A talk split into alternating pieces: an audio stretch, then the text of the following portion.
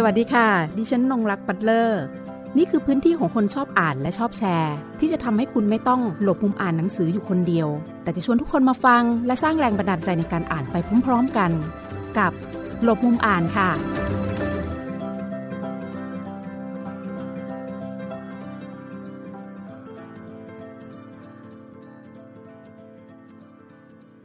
สวัสดีค่ะ หลบมุมอ่านวันนี้นะคะ ดิฉันอยู่กับคุณธนพัฒน์รับสิริกุล นักศึกษาชั้นปีที่ 4 สาขาวิชาเอกอินเดียศึกษา วิทยาลัยนานาชาติปรีดีพนมยงค์มหาวิทยาลัยธรรมศาสตร์ค่ะ ธนพัฒน์นะคะเป็นนักศึกษาแลกเปลี่ยน ภายใต้ศูนย์เอเชียตะวันออกเฉียงใต้ศึกษา ภาควิชารัฐศาสตร์นะคะ คณะอักษรศาสตร์ มหาวิทยาลัยกูวาฮาตี้นะคะ ซึ่งเขาได้มีโอกาสนะคะ ไปเป็นนักศึกษาแลกเปลี่ยนที่นั่นนะคะ ที่ประเทศอินเดียที่เมืองอัสสัมค่ะ วันนี้ค่ะ เราจะมาพูดคุยถึงเรื่องราวของ การใช้ชีวิตนะคะในฐานะการเป็นนักศึกษาแลกเปลี่ยนที่นั่นรวมถึงในเรื่องของวัฒนธรรมการอ่านนะคะ เรื่องของการศึกษาที่ประเทศอินเดีย และมุมมองในเรื่องของวัฒนธรรมสังคมด้านอื่น ๆ ของอินเดียนะคะ จากประสบการณ์ในการไปเป็นนักเรียนแลกเปลี่ยนนะคะของคุณธนพัฒน์นะคะ ซึ่งดิฉันเดี๋ยวจะขอเรียกชื่อคุณพัฒน์ด้วยชื่อเล่นนะคะ ก็คือคุณตีนะคะ ว่าวันนี้เราก็จะคุยกันค่ะ เนื่องจากว่า ที่เมืองอัสสัมนะคะ จะมีแม่น้ำหนึ่งอยู่ที่นั่นก็คือแม่น้ำพรหมบุตร ชื่อตอนของเราวันนี้ก็มีชื่อตอนว่า จากเจ้าพระยาสู่พรหมบุตรค่ะ สวัสดีค่ะครับผมวันนี้ครับพี่หลอดค่ะ สวัสดีค่ะ วันนี้นะคะเอิ่มถือว่าเรามาเรียนรู้เรื่องของวัฒนธรรมอินเดียผ่านในเรื่องของการศึกษานะคะแล้วก็จะมีเรื่องของการอ่านนะคะ ทิ้งท้ายเอาไว้ด้วยนะคะ เอาเริ่มแรกก่อน เพราะว่าในเรื่องของความเป็นอินเดียเนี่ยตอนนี้ กระแสของอินเดียเองเนี่ยมาค่อนข้างแรงทีเดียวใช่ถ้าคจะรับพูดว่าเป็น pop culture ก็เรียกได้ด้วยเช่นเดียวกันนะคะ เรามาพูดถึงในเรื่องของความสนใจเรื่องอินเดียของคุณตีก่อนว่าครับมันเริ่มจากตรงไหน เพราะว่าตัวเองเนี่ยเรียนภาษาฮินดีอย่างเป็นจริงเป็นจังเลย ตั้งแต่อยู่ชั้นมใช่ครับ .5 ค่ะอ้าวเล่าให้เราฟังก่อนอะไรเป็นแรงบันดาลใจ ได้ครับผมก็ความสนใจด้านอินเดียของผมเนี่ยเริ่มมาจากสสมัยช่วงม .5 ครับผม ตอนนั้นก็มีโอกาสได้ไปค่ายพุทธธรรมเยาวชนครับผมพอดีคุณแม่ไปเจอมาจากในหนังสือพิมพ์ครับผมว่าเขาจะจัดอ่าค่ายพุทธธรรมเยาวชนครับผมรอบนั้นก็เลยได้ไปมีโอกาสได้ไปอินเดียครับผมที่เมืองพุทธคยารัฐพิหารครับผมอยู่ที่นั่นเป็นเวลาหนึ่งสัปดาห์ครับผมแล้วก็หลังจากจากจุดนั้นก็จะก็ทำให้ผมเริ่มสนใจอินเดียมาตั้งแต่ช่วงนั้นเลย แล้วก็พอกลับมาถึงกรุงเทพก็หาข้อมูลเกี่ยวกับ ด้านอินเดียต่างๆ แล้วก็ได้มาได้มาเจอศูนย์วัฒนธรรมอินเดียครับผมอยู่ตรงเส้นเส้นอโศกครับผม แล้วก็ได้เริ่มเรียนฮินดีจากตรงนั้นเลยครับผม ตอนที่เอิ่มเราตัดสินใจว่าเออเราจะเรียนฮินดีแหละตอนนั้นมันแค่ความรู้สึกที่ว่าเราไปที่อินเดียมาแล้วเราประทับใจถูกไหมคะ ถูกต้องครับค่ะแต่ไม่ได้มองไปกว่านั้นว่าเออในอนาคตเราอาจจะต้องไปต่อยอด หรือจะไปใช้เพื่อในการเรียนศึกษาหรือว่าเป็นเป็นวิชาเอกอินเดียศึกษาโดยตรงใช่ครับอืม ตอนที่เรียนตอนแรก ๆ เป็นอย่างไรบ้างคะณตอนนั้นมันมันมีอะไรที่เรารู้สึกประทับใจไปมากกว่านั้น พอเราเริ่มเรียนในตัวของภาษา พอเริ่มเรียนฮินดีไปรู้สึกว่าอ่าภาษาไทยเนี่ยได้ได้รับอิทธิพลมาจากอินเดียเยอะมากครับผมศัพท์หลายศัพท์ต่างๆ อย่างคำว่าภาษาไทยเราพูดว่านมัสการ อย่างภาษาฮินดีก็พูดนมัสการ ทิ้งเสียงท้ายรอเรือชัด ๆ เลยครับผม หลายศัพท์ก็รับมา รับมาเยอะครับผมตีไปสักแปดสิบเปอร์เซ็นได้ครับประมาณ อืม แล้วครับทีนี้ค่ะ มาเริ่มขยายพรมแดนในการเรียนรู้ของตัวเองจากในห้องเรียนที่เป็นภาษาฮินดีอย่างไร เพราะว่าเริ่มเรียนตั้งแต่อายุค่อนข้างจะเด็กอยู่ทีเดียว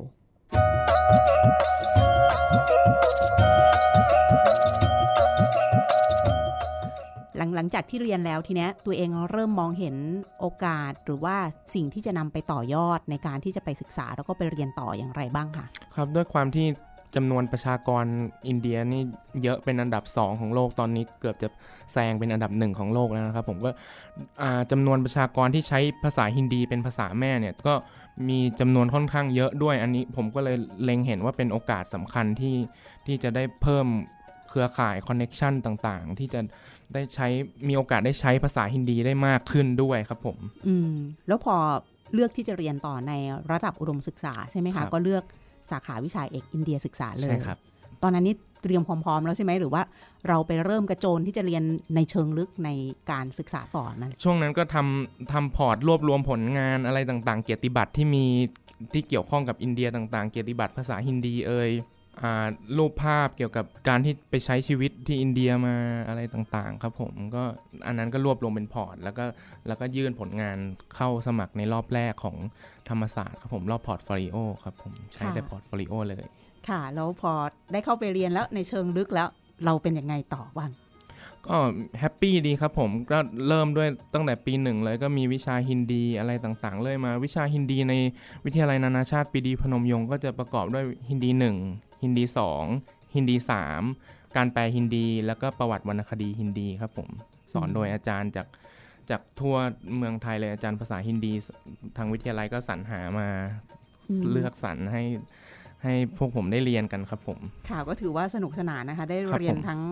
ได้ทั้งความสนุกด้วย ได้เรียนรู้ในเชิงลึกนะคะ แล้วก็ใช่ครับยิ่งจะเห็นโอกาสนะคะ ในการศึกษาเกี่ยวกับเรื่องของอินเดียศึกษาเพิ่มมากขึ้นไปอีกนะคะ เอาละทีนี้ หลังจากเรียนที่เมืองไทยแล้วนะคะ ก็มีโครงการในการแลกเปลี่ยนนักศึกษาใช่ไหมคะใช่ครับที่ตัวเองได้มีโอกาสไปที่ทางคุณตีเองบอกว่าเมืองอัสสัมเนี่ยก็คือภาคอีสานอ่าของรัฐอัสอินสัมเดียครับผมนะคะ ดังนั้นการไปที่นั่นค่ะเอิ่มได้ไปใช้ชีวิตอยู่นานเท่าไหร่สี่เดือนครับผมประมาณสี่เดือค่ะนอันนั้นก็คือเราก็มีความพร้อมในเรื่องของอินเดียเต็มที่เราแล้วนะใช่ครัคะบในตอนนั้นแล้วก็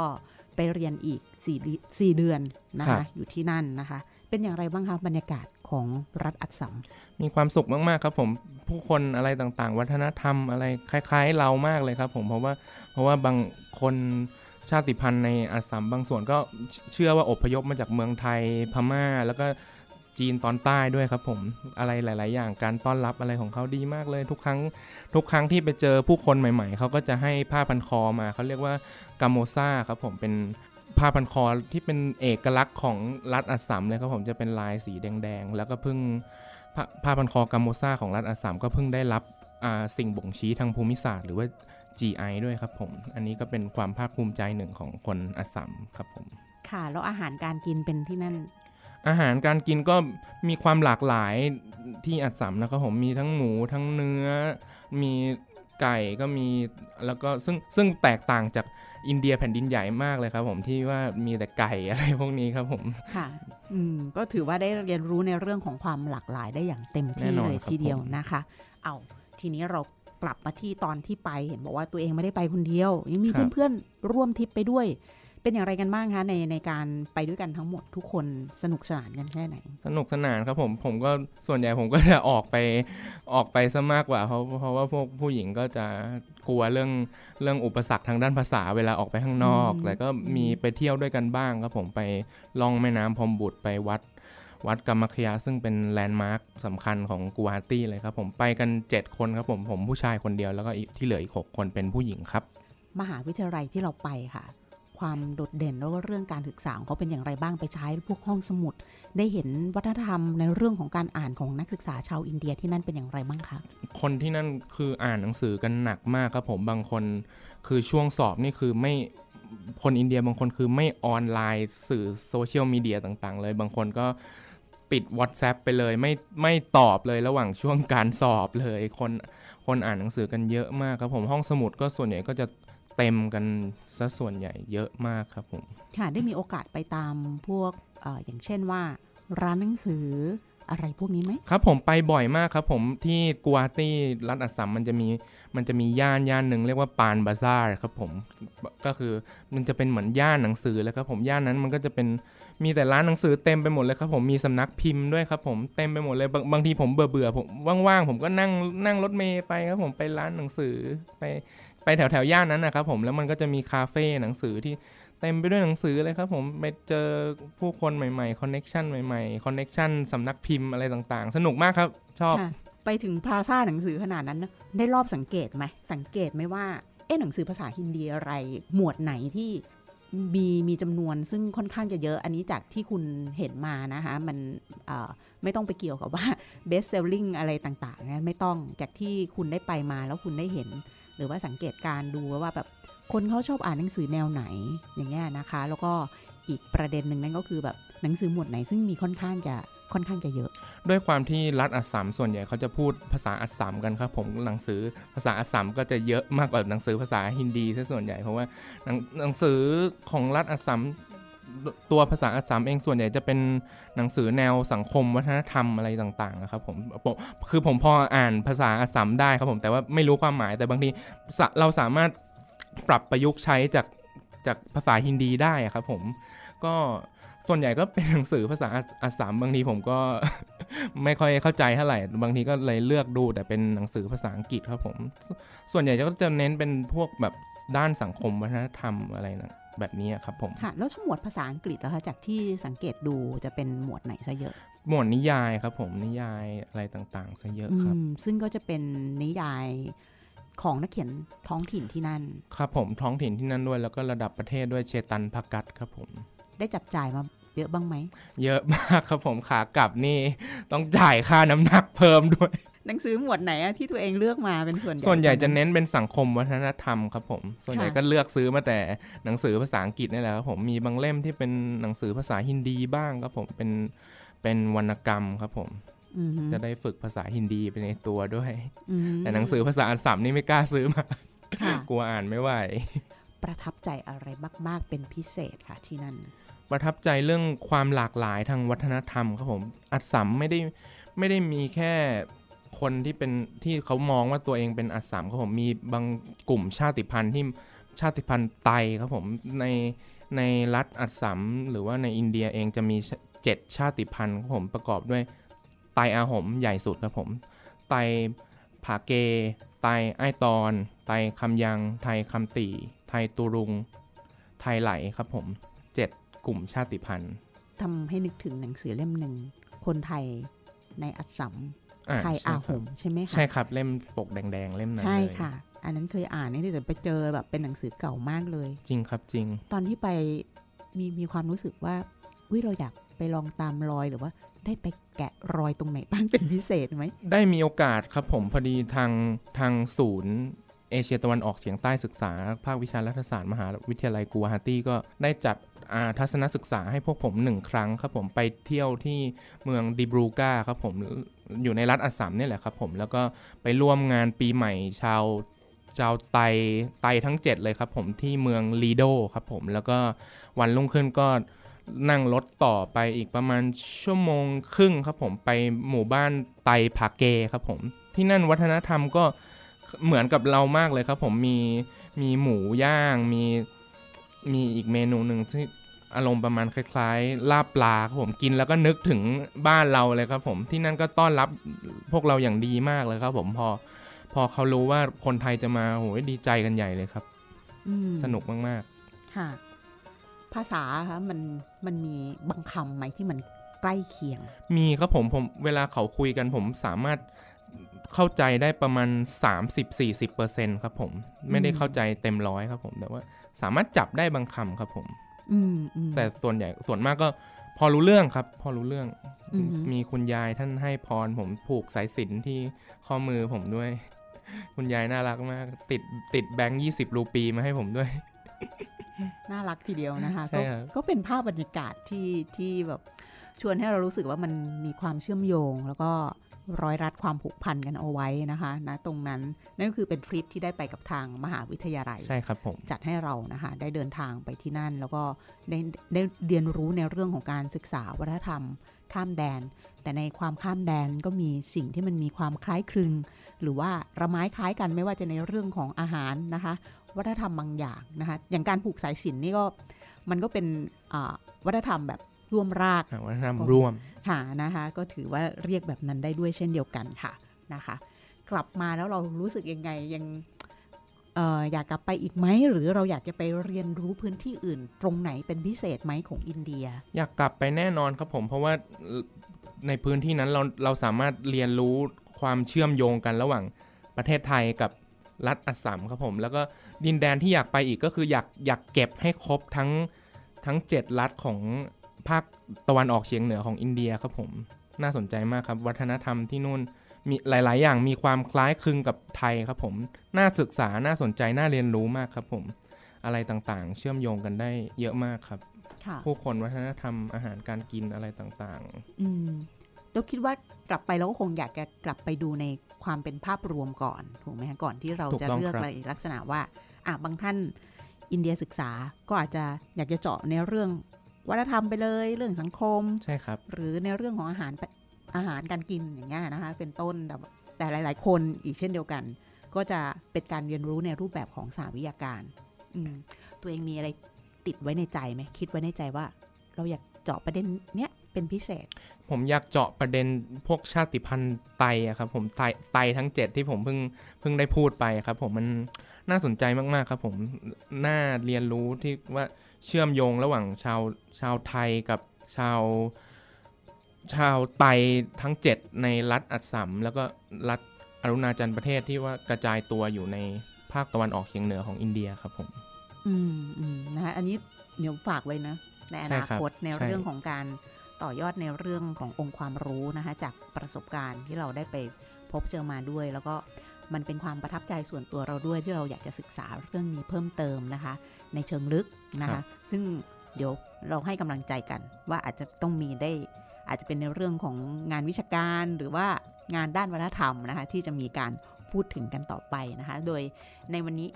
ในวันนี้เองนะคะ ทางคุณตีเองเนี่ยมันก็ไม่ได้จะมาคุยแต่ในเรื่องของประสบการณ์ที่นั่นนะคะ เรามาพูดถึงเรื่องของการอ่านบ้างในส่วนของคุณตีเอง เอาแรกๆก่อนที่ เราสนใจเรื่องของอินเดียนะคะ เราอ่านอะไรเกี่ยวกับอินเดียแล้วเราชอบมากเป็นพิเศษ แรก ๆ ก็จะอ่านแบบเป็นหนังสือพวกประสบการณ์ต่างๆ ที่ที่คนไทยเขาเขาเขียนมาครับผมจากจากการที่เขาได้ไปศึกษาที่อินเดียครับผมหนังสือของคุณมะปราง ที่ว่าเล่าเกี่ยวกับประสบการณ์ต่างๆ แล้วก็แล้วก็คุณมะปรางก็จะเขียนเกี่ยวกับเรื่องบทสัมภาษณ์ที่ที่เขาได้ไปสัมภาษณ์ คนบุคคลที่เกี่ยวข้องทั้งเกี่ยวกับอินเดียในหลาย ๆ แง่มุมไม่ว่าจะเป็นท่านทูตหรือว่าอาจารย์อะไรต่างๆ หลายหลายภาคส่วนครับผมที่มีความเกี่ยวข้องสัมพันธ์กับอินเดียครับผมก็จะเริ่มอ่านจากอันนั้นก่อน ซึ่งเป็นภาษาไทยก็จะง่ายหน่อย ค่ะก็ถือว่าเป็นการทำรีวิวของเราก่อนนะคะในการทำความรู้จักกับอินเดียนะคะแต่ละคนก็จะมีวิธีการทำความรู้จักกับอินเดีย ด้วยรูปแบบที่แตกต่างกันออกไป บางคน อาจจะยังไม่รู้จักเลย แต่เมื่อได้เดินทางไปนะคะ กลับมาอยากจะไปค้นสืบค้นอะไรอื่น ๆ เพิ่มเติม แต่เอาจริงๆแล้วเนี่ยชีวิตเราเนี่ยมันเชื่อมโยงกับอินเดียในชีวิตประจำวันนะโดยที่เราไม่ดูตัวใช่ถูกต้องครับเออเอาง่ายๆสวดมนต์นี่ก็นะแน่นอนครับแน่นอนภาษาบาลีเอ่ยสังสกฤตเอ่ยนะคะนะคะ รากของทางเรื่องของศาสนา ซึ่งมาจากทางนู้นนะคะ แล้วหลังจากนั้นเราอ่านอะไรเพิ่มเติมบ้าง หลังจากนั้นอ่านอะไรเพิ่มเติมบ้างก็จะเป็นพวกข่าวสารต่างๆ ที่เป็นข่าวภาษาฮินดี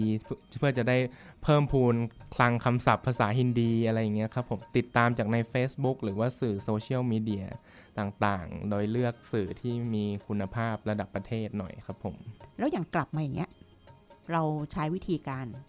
พัฒนาเรื่องของทักษะภาษาของเราอย่างไรอะเพราะเราไม่จะไม่ได้อยู่ในพื้นที่จริงละ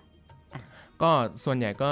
เน้นแบบไปออกงานอินเดียต่างๆ ที่จัดขึ้นในกรุงเทพอะครับผมก็ในโอกาสนั้นก็จะได้มีโอกาสได้ใช้ภาษาฮินดีด้วย เพราะว่าแขกต่างๆที่มาก็จะเป็นระดับท็อปๆเสียส่วนใหญ่ก็มีโอกาสได้เพิ่ม connection ด้วยทางด้านภาษาฮินดีด้วยแล้วก็ด้านอื่นๆด้วยครับผมค่ะอินเดียก็ได้ชื่อว่าเป็นบอลลีวูดนะ ใช่ครับไปที่นู่นได้มีโอกาสได้ไปโรงภาพยนตร์เขาบ้างไหม มีโอกาสได้ผ่านผ่านครับผม แต่ไม่ได้ไม่ได้มีโอกาสเข้าไปครับผม แต่ว่าส่วนใหญ่ก็ถ้าถ้าเป็นด้านอุตสาหกรรมภาพยนตร์ก็จะได้มีโอกาสเจอกับนักแสดงครับผม แต่ว่าเป็นนักแสดงในอุตสาหกรรมภาพยนตร์ภาษาอัสสัมครับผม คุณอุทยานดัวราแล้วก็นิชิตาโกสวามีครับผม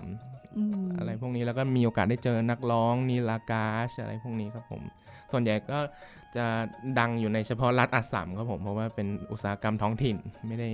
ไม่ได้ดังระดับประเทศขนาดนั้น แต่ก็พอมีชื่อพวกพวกนั้นก็พอมีเชื่อเสียงอยู่บ้างครับผม ค่ะค่ะ ชอบที่คุณบอกว่าในเรื่องของอุตสาหกรรมภาพยนตร์ของอัสสัมมันทำให้เห็นภาพว่าโอ้โหหลาย ๆ รัฐของอินเดียนะคะ มีอุตสาอุตสาหกรรมในครัวเรือนนะคะของรัฐของเขาเองแล้วก็ ภาพยนตร์เนี่ยก็เป็นหนึ่งในนั้นที่มีความน่าสนใจมาก ๆเลย มันทำให้เห็นความเป็นอนุวัฒนธรรมวัฒนธรรมย่อยนะคะในในในกลุ่มชาติพันธุ์ในอะไรต่างๆ แยกย่อยลงไปอีก จากที่มันไม่ต้องมองจากความเป็นศูนย์กลางที่อินเดียเป็นหลักนะคะหรือว่าบอลลิวูดเป็นหลัก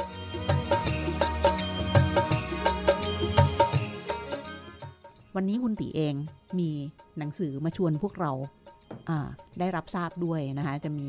มาสองเล่มด้วยกัน คือเล่มหนึ่งก็จะเป็นหนังสือภาษาไทยนะคะคชาติพันธุ์สัมพันธ์ การเมืองของความสัมพันธ์และแนวคิดการศึกษานะคะ ซึ่งเป็นงานของประสิทธิ์ปรีปรีชานะคะ ส่วนอีกเล่มเนี่ยเป็นหนังสือ Buddhism in Thai Life of Assam เราจะมาคุยถึงหนังสือสองเล่มนี้กันว่าอย่างเล่มแรกเนี่ยเราอ่านแล้ว เพื่อจะปูพื้นฐานอะไรไหม เพราะว่าคุณเองเนี่ยสนใจเรื่องไตนะคะ ทั้ง 7 ในอัสสัมด้วย อันนี้จะเชื่อมโยงกันไหม อันนั้นเดี๋ยวให้คุณตีช่วยเล่าให้ฟังถึงหนังสือทั้งสองเล่มนี้ค่ะ ครับผมเริ่มด้วยหนังสือชาติพันธุ์สัมพันธ์ครับผมตามจริงแล้วหนังสือเล่มนี้ออกออกมาประมาณปี 2565 ครับผมช่วงเดือนมีนาคมครับผมแล้วก็พอได้รู้ว่าตอนจะไปแลกเปลี่ยนที่กัวฮาตี้มีวิชาหนึ่งก็คือ Indian Ethnicity ก็คือชาติพันธุ์อินเดียครับผมก็เลย ตัดสินใจซื้อหนังสือเล่มนี้มาแล้วก็แล้วก็อ่านไปครับผมแล้วก็หนังสือเล่มนี้สามารถช่วยให้ผมทำคะแนนได้ดีมาก ๆ ในรายวิชา Indian Ethnicity ที่ขณะที่เรียนอยู่ที่รัฐอัสสัมครับผมหนังสือเล่มนี้ก็จะปูพื้นฐานในทุก ๆ แง่มุมของชาติพันธุ์เลยครับผม แล้วก็ที่ได้ใช้ได้ดีที่สุดคือ ในรายวิชา Indian Ethnic City ชาติพันธุ์อินเดียที่อัสสัมนี่แหละครับ แล้วก็จะมีเรื่องพวกแนวคิด primordialism ก็คือจะเป็นแนวคิดพื้นฐานนิยมก็คือจะยึดติดกับลักษณะทางกายภาพของของคนเราในชาติพันธุ์ครับผม ซึ่งปัจจุบันนี้แนวคิดนี้ไม่ค่อยเป็นที่นิยมส่วนใหญ่ แล้วก็แนวคิดถัดไปก็จะเป็นแนวคิดเครื่องมือ เครื่องมือนิยมครับผมก็จะเป็นใช้อัตลักษณ์ทางชาติพันธุ์ในการดำเนินการอะไรบางอย่าง ที่ทำให้เกิดประโยชน์สูงสุดครับผม ไม่ว่าจะเป็นทางด้านการเมืองวัฒนธรรม หรืออะไรต่างๆ ต่อไปครับผมแนวคิดทั้งสองอันนี้ช่วยให้ผมทำคะแนนได้อย่างดีเลย แล้วก็เนื่องด้วยเป็นภาษาไทยก็เลยอ่านได้อย่างเข้าใจได้ง่ายครับผม ค่ะนะคะเดี๋ยวดิฉันนะคะนี่เป็น เชิญชวนนะคะ เดี๋ยวเดี๋ยวเล่มเล่มนี้คงต้องได้ตามอ่าน เพราะว่าอยู่ในลิสต์ที่ต้องอ่านอยู่แล้วเหมือนกันนะคะ วันนี้ก็เลยได้รับการยืนยันนะคะสำหรับใครที่สนใจในเรื่องของอินเดียแล้วมีเรื่องชาติพันธุ์ใช่ครับเออเนี่ยเราก็ควรจะได้ศึกษาตรงนี้ไว้แล้วก็คง ทางคุณตีเองก็เหมือนได้ปูพื้นฐานตัวเองไปด้วย และดีไปกว่านั้นนั่นก็คือทำคะแนนได้ดีในวิชาที่ตัวเองเรียนอยู่นี่แหละนะคะ ถือว่าแบบเป็นคุณประโยชน์ของการอ่านมากเลยนะคะอ้าวทีนี้อีกเล่มหนึ่งซึ่งคงจะต้องไปเชื่อมกับสิ่งที่ตัวเองสนใจใช่ครับตัวเองอ่านแล้วเป็นยังไงบ้างสำหรับเล่มนี้เป็นภาษาอังกฤษใช่ครับ เล่มที่สองนี้ชื่อว่า Buddhism in Thai Life of of Assam แต่งโดย ดรลามาราซารมาครับผม จริง ๆ เล่มนี้ผมก็ไปเจอในอินเทอร์เน็ตมาครับผมว่างมีวันหนึ่งว่างๆ ผมก็เลยเสิร์ชหนังสือที่เกี่ยวกับไตเนี่ยแหละครับผม แล้วก็ไปเจอเล่มนี้ในใน Flipkart แอปแอปสั่งของของอินเดียครับผมก็เลยสั่งมา แล้วก็หลังจากนั้นก็ได้มีโอกาสค้นหาชื่อผู้แต่งในทางอินเทอร์เน็ตใน Facebook เอ่ยอะไรเอ่ยก็ได้มีโอกาสไปเจอกับผู้แต่งแล้วก็มีได้ลายเซ็นมาด้วยครับผม คุณเจอเขาที่ไหนที่อินเดียเลยปะที่กัวฮัตตี้เลยครับผมพอพอดีช่วงนั้นแกแกแกกลับมากัวฮัตตี้จากเมืองนอร์กาวน์ครับผมปกติแกจะสอนอยู่ที่เมืองนอร์กาวน์ซึ่งห่างจากกัวฮัตตี้ไปประมาณ 3 ชั่วโมงครับผมผมเคยไปมาแล้วรอบหนึ่งไปเยี่ยมเพื่อนมาครับผมนั่งรถไฟไป 3 ชั่วโมง ไม่ได้อ่านหนังสือเล่มนี้ก็มีเป็นหนังสือที่น่าสนใจครับผมเนื่องด้วยชาติพันธุ์ไตทั้ง 7 ยกเว้นไตอาหมครับผมเพราะว่า ไตอาหมปัจจุบันนี้เขาก็จะเปลี่ยนเปลี่ยนเป็นฮินดูกันเสียส่วนใหญ่แล้วครับผมแล้วก็น่าเสียดายที่เขาลืมลากภาษาตัวเองไป แต่ว่าไตชาติพันธุ์ไตอีกทั้ง 6 ชาติพันธุ์ที่เหลือก็ยังยังคงอัตลักษณ์ของตัวเองไว้อยู่ ซึ่งก็มีศาสนาพุทธด้วยครับผมพุทธซะเยอะครับผมแล้วก็มีที่เหลือก็จะเป็นศาสนาคริสต์ด้วยอะไรด้วย แล้วก็หนังสือเล่มนี้ก็จะอธิบายเกี่ยวกับลักษณะของของคน ไตที่เป็นเป็นพุทธนะครับผมแล้วก็เทศกาลอะไรต่างๆ ซึ่งน่าสนใจมากครับ อืมตัวเองคิดว่าจะต้องเอาไปต่อยอดยังไงต่อ หลังจากที่อ่านแล้ว ได้พบนักเขียนด้วยผู้แต่งครับได้ได้คุยกับเขาว่ายังไงส่วนใหญ่ก็จะคุยเรื่องเรื่องเกี่ยวกับเรื่องพวกนี้แหละครับ แกก็อธิบายชาติพันธุ์ไตมาได้ เยอะมากขึ้น แล้วก็มีโอกาสได้ไปร่วมพิธีทำบุญทอดกระถินที่กัวฮาตี้ด้วยครับผมแต่ผู้แต่งเป็นฮินดูนะครับ แต่ว่าแต่ว่าวิธีการดำเนินชีวิตอะไรต่างๆ ของแกคือพุทธมากครับผมเวลาเจอท่านเจอพระท่านจะเคารพท่านมากเคารพแล้วก็มีการทำบุญอะไรต่างๆ เหมือนคนไทยเลยครับผมวิถีชีวิตของแก เหมือนคนไทยเลย อืมได้ได้ถามเขาไหมว่า เออ มันมีเหตุอะไรที่เขาถึงสนใจที่อยากศึกษาเรื่องนี้รวมถึงในเรื่องของกิจวัตรในหรือว่าวัดปฏิบัติของตัวเขาเอง ซึ่งมีความผสมผสานแล้วกัน ระหว่างความเป็นฮินดูแล้วก็พุทธอย่างที่คุณตีบอกว่ามีความเป็นพุทธค่อนข้างสูงในตัวของผู้แต่งหนังสือเล่มนี้นะคะพอท่านได้ได้เรียนรู้เรื่องราวของพระพุทธเจ้า ท่านก็มีความสนใจมากขึ้นนะครับผมที่จริยวัตรของพระพุทธเจ้าอะไรต่างๆ ซึ่ง ซึ่งน่าเคารพน่าสนใจศึกษาครับผมซึ่งแล้วก็ตอนนี้แกก็เป็นผู้ช่วยศาสตราจารย์ด้านปรัชญาครับผมที่นอร์กาวน์คอลเลจครับผมรัฐอัสสัมเลยครับผม ค่ะ